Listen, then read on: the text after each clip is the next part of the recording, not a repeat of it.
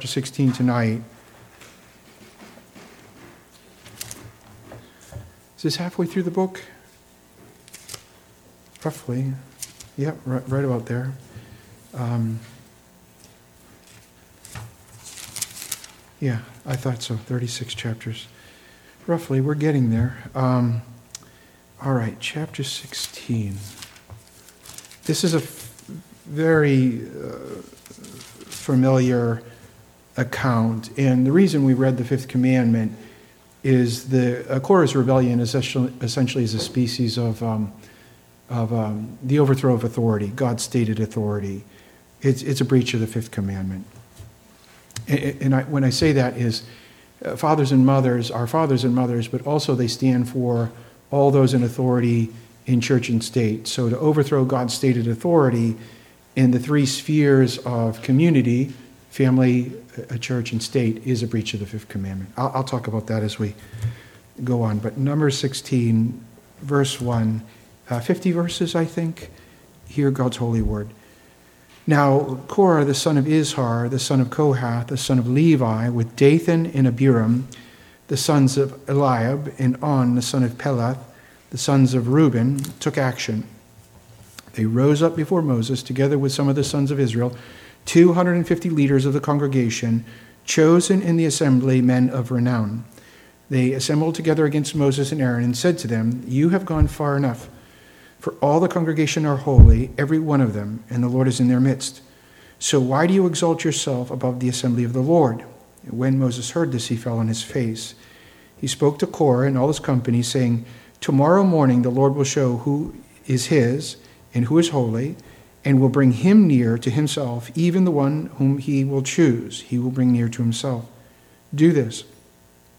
Take censers for yourself, Korah and all your company, and put fire in them, and lay incense upon them in the presence of the Lord tomorrow. And the man whom the Lord chooses shall be the one who is holy. You have gone far enough, you sons of Levi. Then Moses said to Korah, Hear now, you sons of Levi. Is it not enough for you that the God of Israel has separated you from the rest of the congregation of Israel, to bring you near to himself, to do the service of the tabernacle of the Lord, and to stand before the congregation to minister to them? That he has brought you near, Korah and all your brothers, sons of Levi, with you, and are you seeking for the priesthood also? Therefore, you and all your company are gathered together against the Lord. But as for Aaron, who is he that you grumble against him?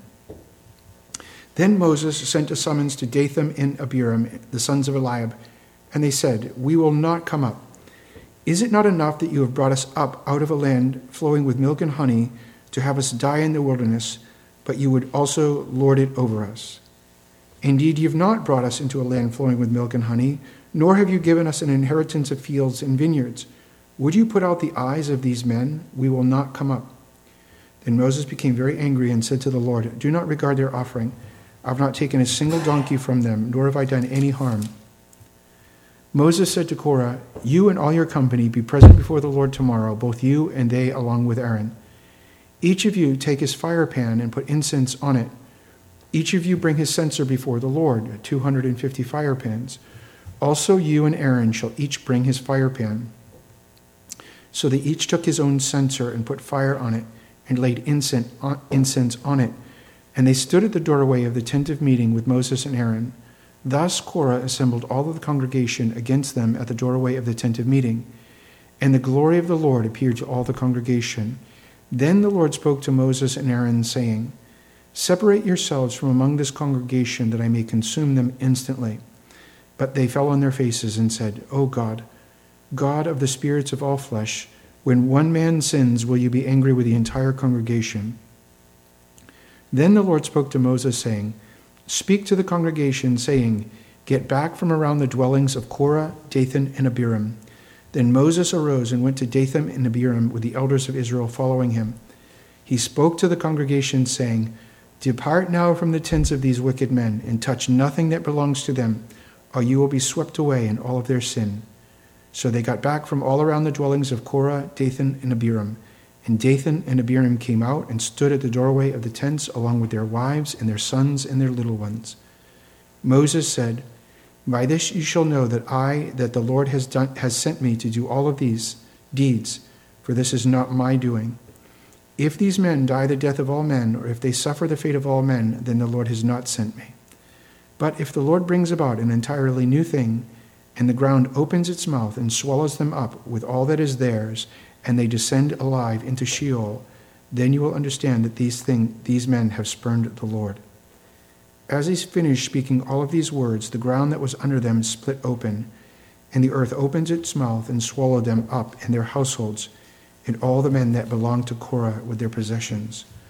So they and all that belonged to them went down alive to Sheol, and the earth closed over them, and they perished from the midst of the assembly. All Israel who were around them fled at their outcry, for they said, The earth may swallow us up. Fire also came forth from the Lord and consumed the 250 men who were offering the incense. Then the Lord spoke to Moses, saying, so say to Eleazar, the son of Aaron the priest, that he shall take up the censers out of the midst of the blaze, for they are holy, and you scatter the burning coals abroad. As for the censers of these men who have sinned at the cost of their lives, let them be made into hammered sheets for a plating of the altar, since they did present them before the Lord, and they are holy, and they shall be for a sign to the sons of Israel. So Eleazar the priest took the bronze censers which the men who had burned offerings and they hammered them out as plating for the altar. As a reminder to the sons of Israel that no layman who is not of the descendants of Aaron shall come near or burn incense before the Lord, so that he will not become like Korah in his company, just as the Lord had spoken to him through Moses. But on the next day, all of the congregation of the sons of Israel grumbled against Moses and Aaron, saying, You are the ones who have caused the death of the Lord's people. It came about, however, when the congregation had assembled against Moses and Aaron, that they turned towards the tent of meeting, and behold, a cloud covered it, and the glory of the Lord appeared. Then Moses and Aaron came to the front of the tent of meeting, and the Lord spoke to Moses, saying, Get away from among this congregation, that he may consume them instantly. Then they fell on their faces. Moses said to Aaron, Take your censer and put in it, in it fire from the altar. Lay incense on it then bring it quickly to the congregation and make atonement for them. For wrath has gone forth from the Lord, the plague has begun. Then Aaron took it as Moses had spoken and ran into the midst of the assembly. For behold, the plague had begun among the people. So he put on the incense and made atonement for the people. He took his stand between the dead and the living, so that the plague was checked. But those who died by the plague were 14,700 besides those who had died on account of Korah. Then Aaron returned to Moses at the doorway of the tent of meeting, for the plague had been checked. Let's pray. Lord God, you are God, and beside you there is no other, and you are a spotlessly holy God, and you hate sin, but you are an infinitely merciful God, and you provide a sacrifice for sin. Lord God, make us to be a sober and a, um, a properly grave people, that we would live each day as um, before your face, Lord, and that we would judge everything, whether it's pleasing or displeasing uh, to you, that we would be um, circumspect in our lives. Forgive our many sins for Christ's sake. Uh, forgive us when we ourselves prove rebellious. Uh, forgive us when we um, uh, are a grumbling and a complaining uh, people. Uh, change us, Holy Spirit, to a, um, a soft and a submissive and a grateful people for Christ's sake. Amen.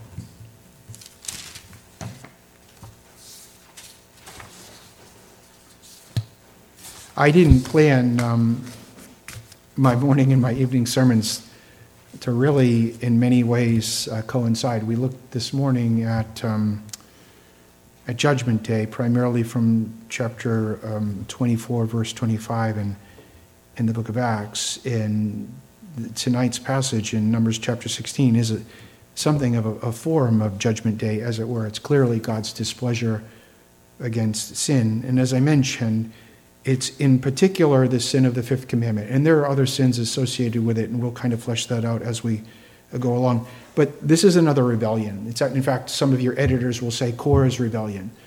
I want to point out this is um, the book of Numbers. The, the book of Numbers is um, is the record, I think it's 38 years. So Israel was slaves in Egypt for 430 years. After 430 years, they were liberated by a mighty hand of the Lord. He destroyed all of Pharaoh and his armies. And now God is going to take them from Egypt. They're going to go east and they're going to walk towards the promised land into Canaan. And the trek should take 11 days. Um, but along that way, we have the faithless uh, spies, and they, um, they uh, persuade the people of God not to go into the promised land uh, because uh, they'll die, because there are giants there, so they say. And so the people of God grumble and then they rebel back in chapter 14. So we had a rebellion in chapter 14, and now we're having another rebellion two chapters later. Uh, you remember uh, chapter 15 was the provision of sacrifice for rebellious people, and here we are again. So the people of God are sinning, God provides sacrifice and expression of mercy, and we are back almost to the very same kind of, of sin. We saw this this kind of grumbling against Moses and Aaron, no one in their right mind would sign up for Moses' or Aaron's job, particularly Moses. I think it was back in chapter 12 where it was members of um, Moses' family, uh, Miriam and Aaron, were likewise grumbling very similarly with uh, Korah and his people. And what's going on is a lust for leadership. We'll, we'll flesh that out a little bit more. But that's what Korah and the men are, are grumbling about and, and, and lusting for. They don't like their status, status as Kohathites. It's a particular family of the Levites and their, and their duties and so on. And they lust for a higher position among the people of God. Miriam did the very same thing. Aaron did the very same thing. They grumbled against Moses. So here is Moses, the prophet of God. Aaron is the priest of God. And Miriam was a prophetess, and they want to be over Moses. That's what, Karen, that, that's what, um, that's what Korah is uh, doing. So there is a, um, it's a lust, as I say, for spiritual leadership. What's interesting with Korah and his co conspirators is um, th- this is a breach of the fifth commandment in that they want to overthrow, let me call Israel the church. They want to throw the ordained leadership uh, of the church, they want to overthrow that. That's what they're doing. And they, in, in its place, uh, they want to as um, unqualified, and they're unqualified because they're not called by God. And I don't mean anything inherently wrong with them, but they're just not called by God. And so they are not qualified. The, these are the fellows who are lusting for office and I would say preeminence in the church. And this is not new or exclusive to the Old Testament. When we come to the New Testament, because it's not a theocracy, it takes on a little bit different of a shape but we see shades of the same kind of an idea. You remember, I think it's in 2 Corinthians chapter 11, these uh, false apostles crept into the church. And they were telling the church, hey, listen, we're the real apostles. And, and the apostle Paul is not really a very good apostle at all. In fact, he's just, we, we should be over him. That's that. That's this.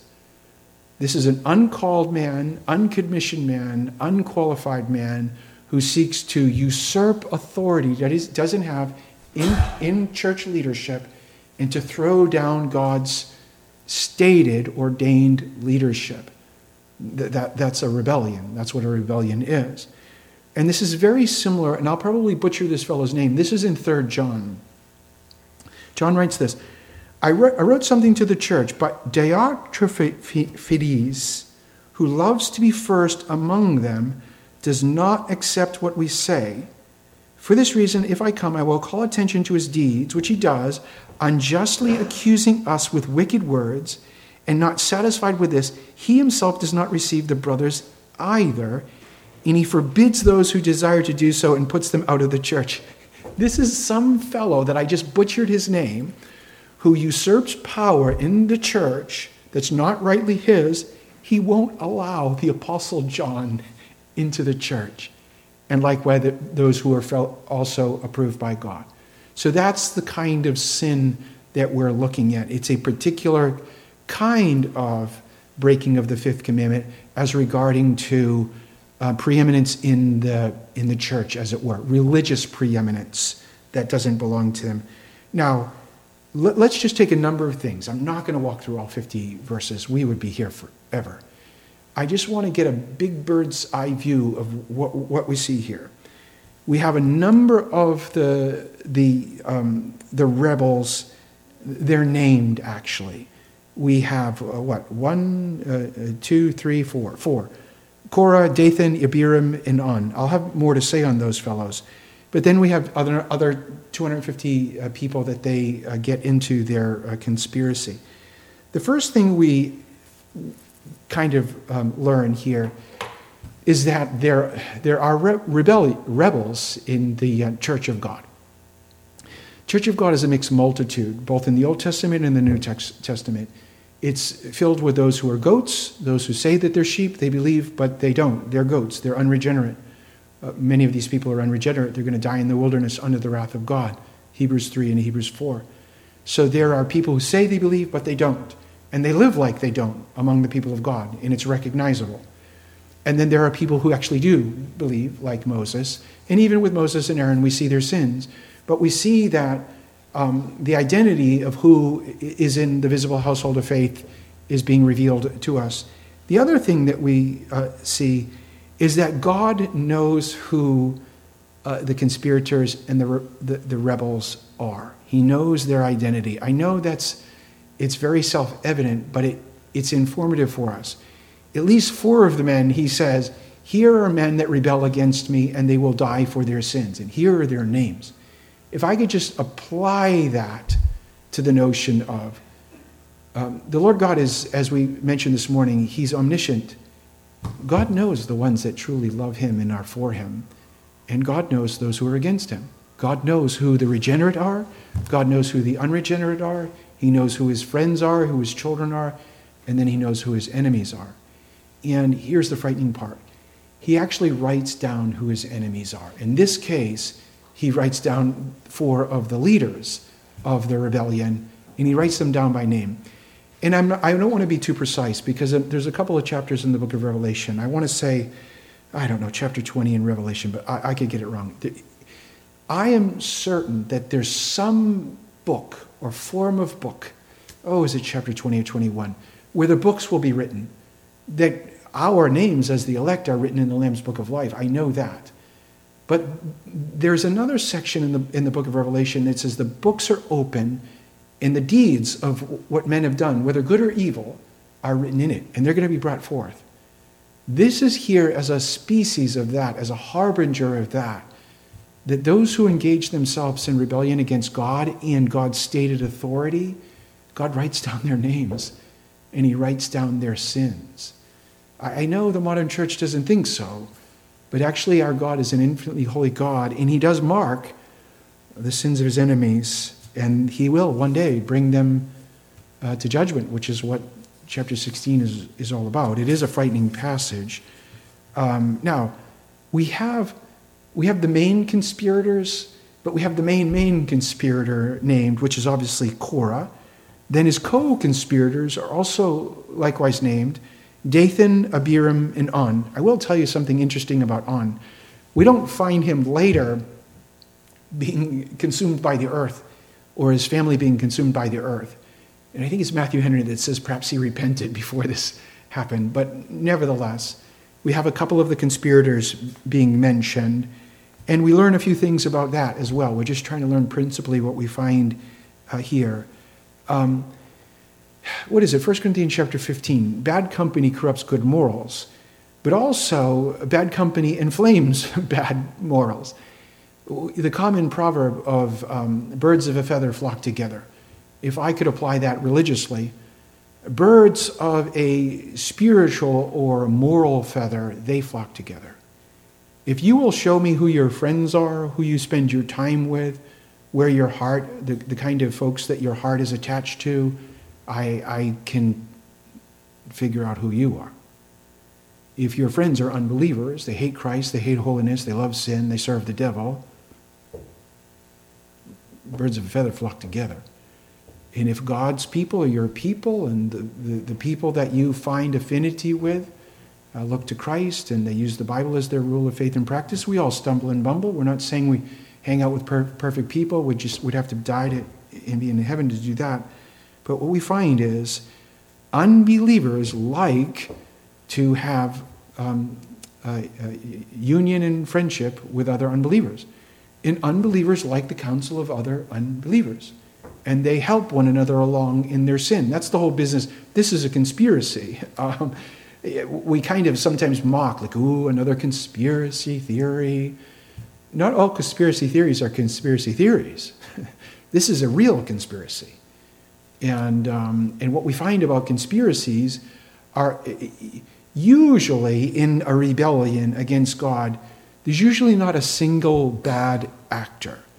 There is oftentimes a main bad actor, but the bad actor goes and finds other bad actors. They help one another in, in their sin.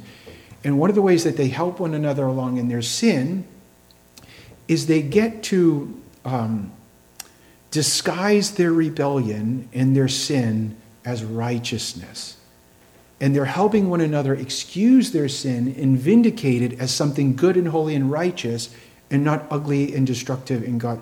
So they, they help one another in that way. And that, that's what we see here. So, most often, if you see a conspiracy in the church or in the state or even in the family, it usually won't be one bad actor. Um, but there will oftentimes be a leader, and this leader is, uh, is particularly um, uh, Korah, and they are seeking to overthrow, particularly Moses as the prophet and Aaron as the priest. But they are disguising it, we're going to see, as, a, um, as righteous. This is very common. When religious people, and these people are religious people, and I'm using that term generally, when religious people sin or want to excuse their sin, they have to dress it up like righteousness. They have to dress it up like righteousness. This is an overthrow of God's stated authority in the church. And you have to make that look like they are the tyrants, we are the righteous ones, which is what they do. Now, what these four conspirators, these main leaders in the rebellion, what we're told they do is they go find another 250 fellows. Whether these fellows are all Levites, it looks like they're all Levites. They each have a censer. I'm not entirely sure. I know that they're high socioeconomically in the congregation, they're not the underlings, they, they are high. However, when I say that these, stu- these men are not the underlings because they're the high and the mighty of the congregation, I would say that these fellows that get um, pulled into the rebellion, I would use the word, and I know it's a funny sounding word, but I think it's technical. They're stooges. They are unwitting pawns in the conspiracy. In other words, this is another common ploy. When there is an overthrow of God's stated authority, you have the, the, the main conspirator, the co conspirators, they generally know what they're doing. We are going to throw down Moses. We are going to throw down Aaron. We know that we are not the, we know that we are not the Aaronical priesthood. We know what we're doing. But then they, they, they, they gather in the, what I would call the drudges. These are the frontline drudges. These will be the ones shot if there's a war. So you have the intelligentsia inciting the rebellion, and then they find for themselves 250 stooges or pawns, and they get these people to think, again, that the rebellion is an expression of righteousness. We're throwing down the tyrant to establish purity of religion in God's people. That's the ploy. Now, if you were to ask these 250 men, do you know that you have been hoodwinked? Do you know that you're being used as pawns in a wicked scheme? What would they say? No, no, no, no, no, no, you don't understand. We're doing the service of God. These other Moses and Aaron, who are these two guys? We're no Korah and, and Abiram and Dathan. They told us the real truth, truth of it. They have believed a lie. This is how the devil works. This is how the devil throws down a stated uh, order. Now, if they're ignorant of their sin, it doesn't excuse them of their sin, but it makes the other men more culpable. So, but it's a very common tactic of the devil to get some drudge or um, front man to do the dirty work, um, and of course to be the fall if there needs to be a fall. Let's look a little bit at Korah, the main fellow. Uh, the genealogy of this fellow, um, I'll start from Abraham. Abraham begets Isaac, Isaac begets Jacob, And you know, Jacob has um, two wives, and then he has two um, concubines, the maids of the wives. And Jacob and uh, Leah beget Levi. Levi is um, the third boy that Jacob and Leah have uh, together. Genesis 46:11 say, "The sons of Levi, Gershon, Kohath, and Merari." Uh, Korah is going to come from one of the boys of Levi. Now, Korah, the son of Izhar, the son of Kohath, the son of Levi. So Kohath begets Izhar, Izhar begets uh, Korah. Uh, Levi is um, the great grandfather of, um, is it Kohath? Korah? And so, a couple of things that we learn about uh, Korah, this leader in, in the rebellion. He's a Jew. He stands in the direct descendants of one of the leaders of the 12 tribes. So, he's a Hebrew, he's a chosen people of God, and um, he has no faith, and he's seeking to throw down God's stated order. And he's a Levite. And you remember in Deuteronomy chapter uh, 18, and then in Numbers chapter 3, God takes out of all of Israel the tribe of Levi to serve in the tabernacle and then later in the temple. And then he takes within the tribe of Levi and he subdivides the tribe of Levi by various families descending from certain sons of Levi. And then he distributes certain work within the tabernacle or the ceremonial system. And so the Kohathites are not the priesthood, they, are, they don't descend from the family of Aaron, so they're not priests, but they uh, do other functions within the uh, tabernacle um, Numbers 3 says this The families of the sons of Kohath were to camp on the southward side of the tabernacle. The leaders of the fathers' households of the Kohathite family were Elizaphan, the son of Uzziel. Now, their duties involved the ark, the table, the lampstand, the altars, the utensils of the sanctuary, which they will minister, the screen, the service concerning them.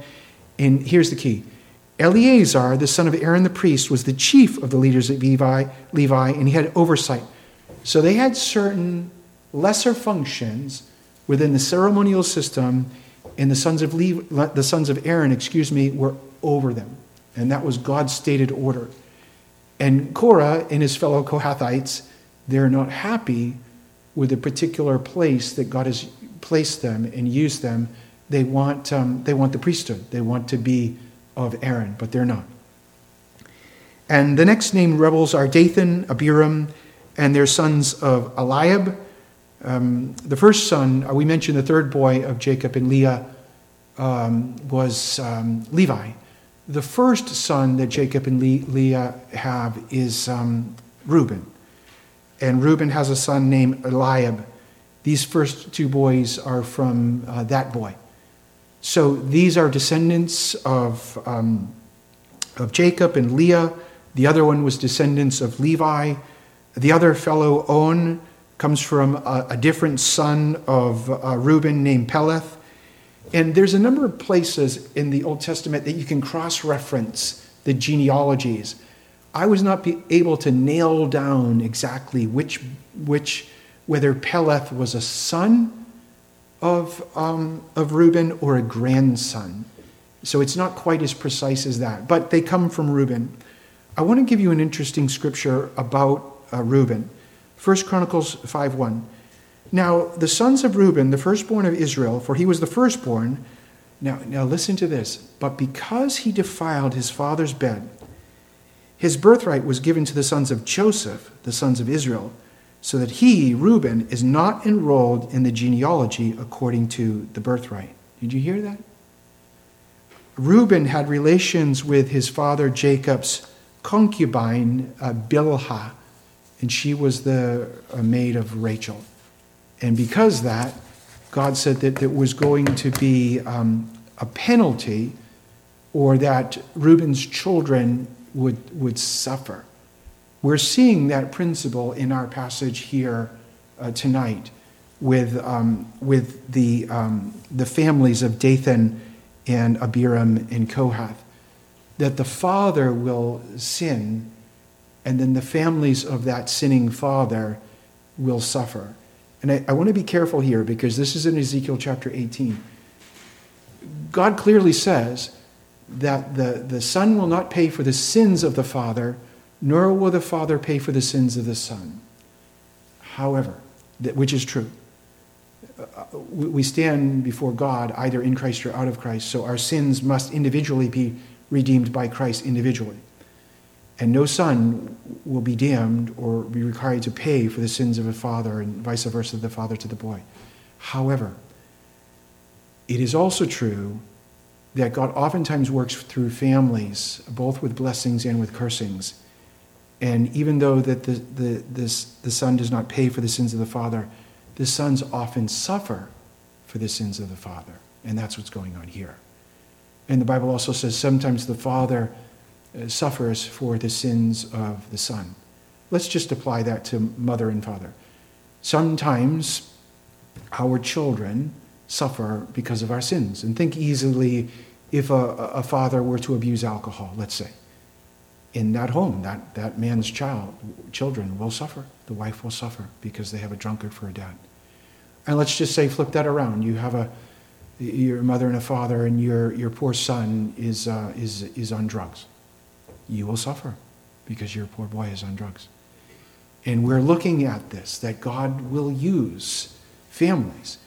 And, um, and uh, it, it causes us, when we're thinking, should we likewise rebel? Our brother Tony was talking about um, Lot this morning, and such a stunning, stunning, stunning. Uh, how he hurt his family. He's a righteous man, he's in heaven.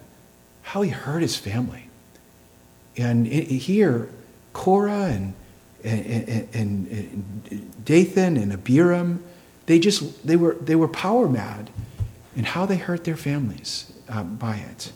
Um, and we see that all of these fellows, they're all Jews, either from Levi or Reuben, sons of Jacob. So, in, in a way, they're all cousins. And for the, the, the Levites, Moses and Aaron are, are straight up cousins. Moses, Moses and Aaron are from Aaron as well. There's a saying that blood is thicker than water. Up to a point, blood is thicker than water. Um, oftentimes, family relationships, you know this is true. Uh, you, you may squawk at your sibling or your folks, but boy, howdy, let, it, let an outsider squawk at your siblings. And that could be fighting words. Um, but, but the family ties are very, very strong. But there is a limit to them. And uh, we're seeing that even though there are these family ties, when there is a spiritual division, that these people are not believers, they will oppose their family members, Moses and Aaron, that are believers. This is in Matthew chapter 10. That sometimes, as Christians, the members of our blood family will be our enemies for Christ's sake. Because we belong to Christ, we love Christ, and they don't. And so there's a spiritual warfare. We see some of that uh, here. And as I mentioned, these men, uh, the 250 men, are leaders. And this is significant. I think most of them are Levites because he says, You sons of Levi, take your censers, your pans. I can't be categorically sure, uh, but they are leaders. They're, they're, they're called men of renown. That's important for us because in a previous rebellion that we've seen, in Numbers chapter 11, we're told this In the rabble who were among them had greedy desires, and the sons of Israel wept again, and they said, Who will give us meat? So in, in an earlier rebellion, it was the, we would call, I, I don't know if this is a, I should even say this, but I think the word is riffraff. It was the riffraff of the people that caused this rebellion against God. That was chapter 11. But when, when we come to chapter 16, in Korah's rebellion, it's the other end of the socioeconomic scheme, uh, scheme. We have the men of renown. These are the people of gifts in, in, in, in position and so on. These are the powerful, the leaders, and all of these kind of things. And it, it's, um, apart from grace, naturally speaking, we're, we're, we're depraved, we're fallen, but it's oftentimes the leaders in the society who become the leaders in sin. They have greater opportunity and so on, greater wealth. When you look at Ezra and Nehemiah, when the people of God are returning from slavery, the people that are leading in the sin of amalgamating with non Israelitish women are the leaders. And a lot of them are the leaders in religion. It's because they have the power and they have the money and the wherewithal and so on. So, status is no, um, is no uh, guarantee that one will not use those opportunities uh, to sin as these men do. Now, I've mentioned the rebellion of trying to overthrow Moses and Aaron is really a rebellion to try, try to overthrow God. And God says as much in number 16. And he says, the assembled said, You have, um, this is what they're going to charge the sin of the rebellion. The, the rebels will charge with Moses. They said, You have gone far enough, Moses and Aaron. All of the congregation are holy, every one of them. The Lord's in their midst, so why do you exalt yourself above the assembly of the Lord? When these men charge, they're essentially char- charging Moses and Aaron with being religious usurpers. They're being charged with being a religious tyrant. That's the charge. You, you have gone far enough, you power hungry maniacs, Moses and Aaron. The Bible says about Moses, under the inspiration of the Holy Spirit, he is the most what in all of the world? The meekest man. And the Bible says, God inspired says, God speaks to Moses face to face like a friend. And these guys charge him with being a religious, tyrannical usurper. And that's the charge. And behind this, if you try to look at what's going on here, like psychologically and emotionally and cognitively, what's going on, and we know this is an expression of a breach of both the fifth commandment, but the tenth commandment. And what's the tenth commandment? Don't what? Covet. So they're throwing down God's leadership because they're, they're, the, the, the, fifth, the tenth commandment requires full contentment. I'll use the language of our secondary standards. standards full contentment with our outward estate and, and, and with, um, we, we are to be uh, not grieved at the good of our neighbor. And it's the opposite of that.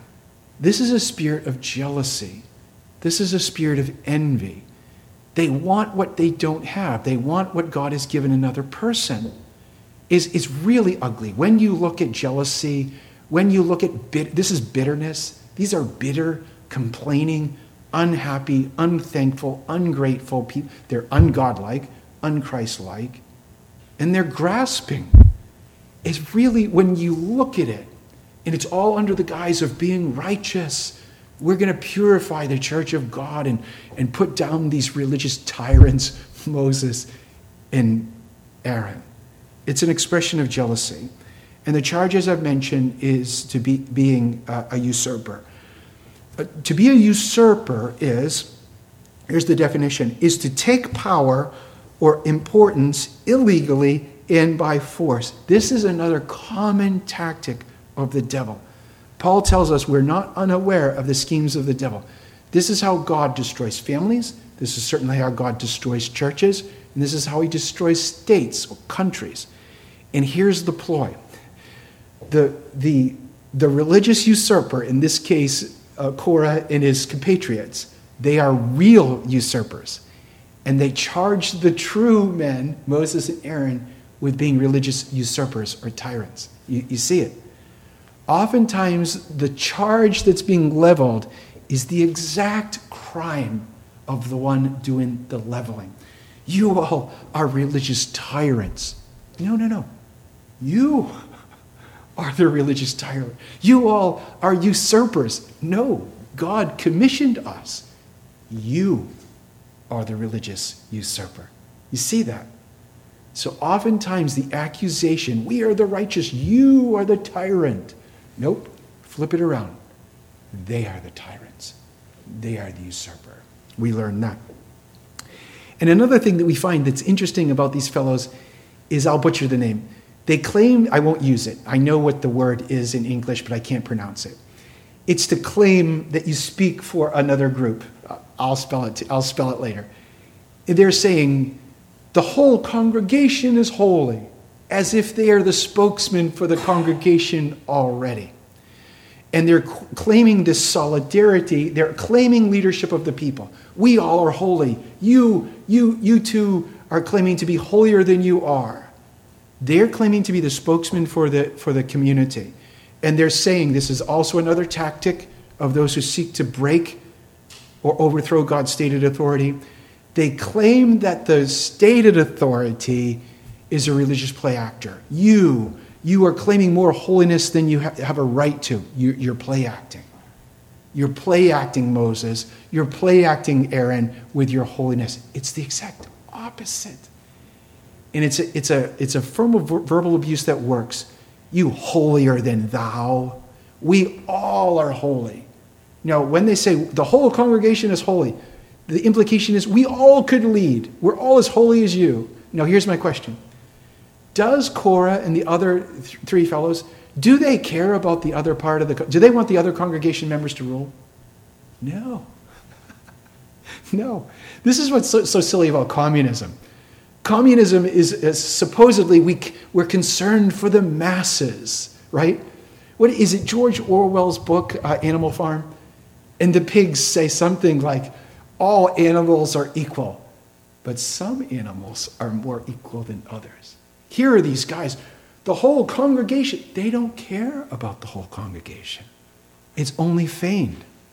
What do they care about? Themselves. If they cared about the whole congregation, they would never do this, because 15,000 of them are going to die. And they, if Moses was this religion, religious tyrant, as they charge him to be, and they said, You are a tyrant. If he was a tyrant, what would he do? Well, you've got about three seconds to live. Because tyrants don't like being called tyrants.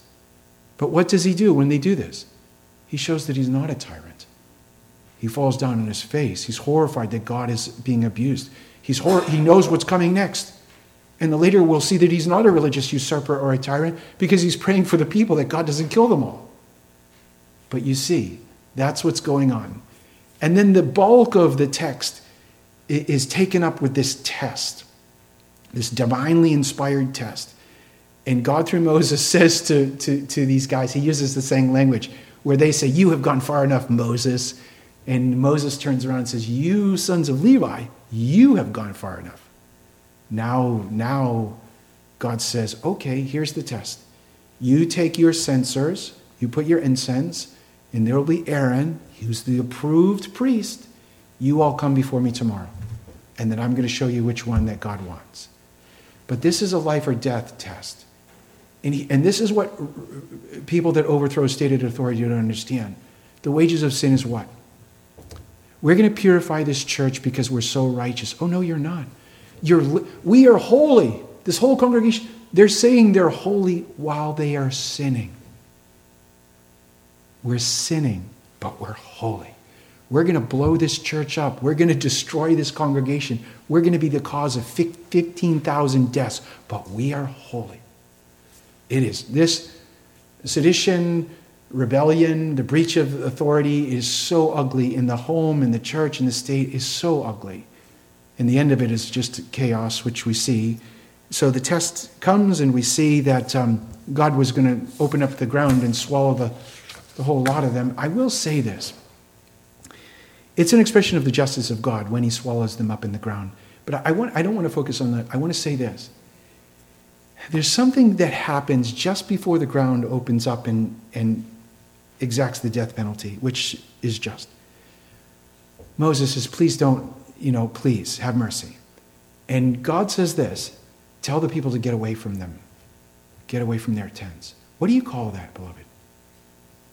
when he says, I'm going to have justice on these people. And particularly in light of what we see at the end of the chapter, the people are grumbling. what should God do, do, do to the whole lot of them? It's an expression of mercy. God could have the, whole, the ground swallow all of them, but he doesn't. He says, Take the three ringleaders and their families and get away from them. Why? So that I could preserve you. That's mercy, beloved. I know this is a judgment passage, but oftentimes in judgment passage, there's always the golden thread of mercy. And then after the ground swallows them up, he exacts justice on the wages of sin. And then um, the people of God, right away, they're afraid. And then after, it's not a godly fear of death. You've seen this. I, I know that you have. Um, sometimes people think like this uh, uh, an unbeliever comes close to death, and we think now, now when they come close to death, they'll, now they'll be, they'll wake up to spiritual things. No, no, that's not. I don't think you can tie the two. Sometimes God does that, but sometimes He doesn't. And these people don't have a grace wrought fear. Um, they have a carnal fear of death. Everyone's afraid of death. And it's carnal, it's fleshly. And once the carnal fear of death wears off, what do they say to Moses? You caused their death. Look at the, look at the man of God. Can you, this is why Moses every other day is, he, he wishes he could die. He doesn't even want to lead these people. And they say, you're, you're the reason. No, no, no, he's not the reason. They're the reason. They're the reason. And then they want to kill, uh, overthrow um, uh, Aaron and Moses. And then God brings a plague. And again, Moses is a type of Christ. And rather than just saying, you know what, you grumbling, grumbling, complaining, bitter, idolatrous people, I'm done with you. He intercedes for God for them. I mean, it's just shades of Christ. It's shades of Christ. But it's those little snippets of grace for sin, mercy for sin, the sacrifice for sin, in really bad sinners. And it's, the, it's our hope that we, we are these kind of people. And but for that grace, but for that intercession, the ground would swallow us up. But thank God that He's a gracious God. May God be pleased with the preaching of His word.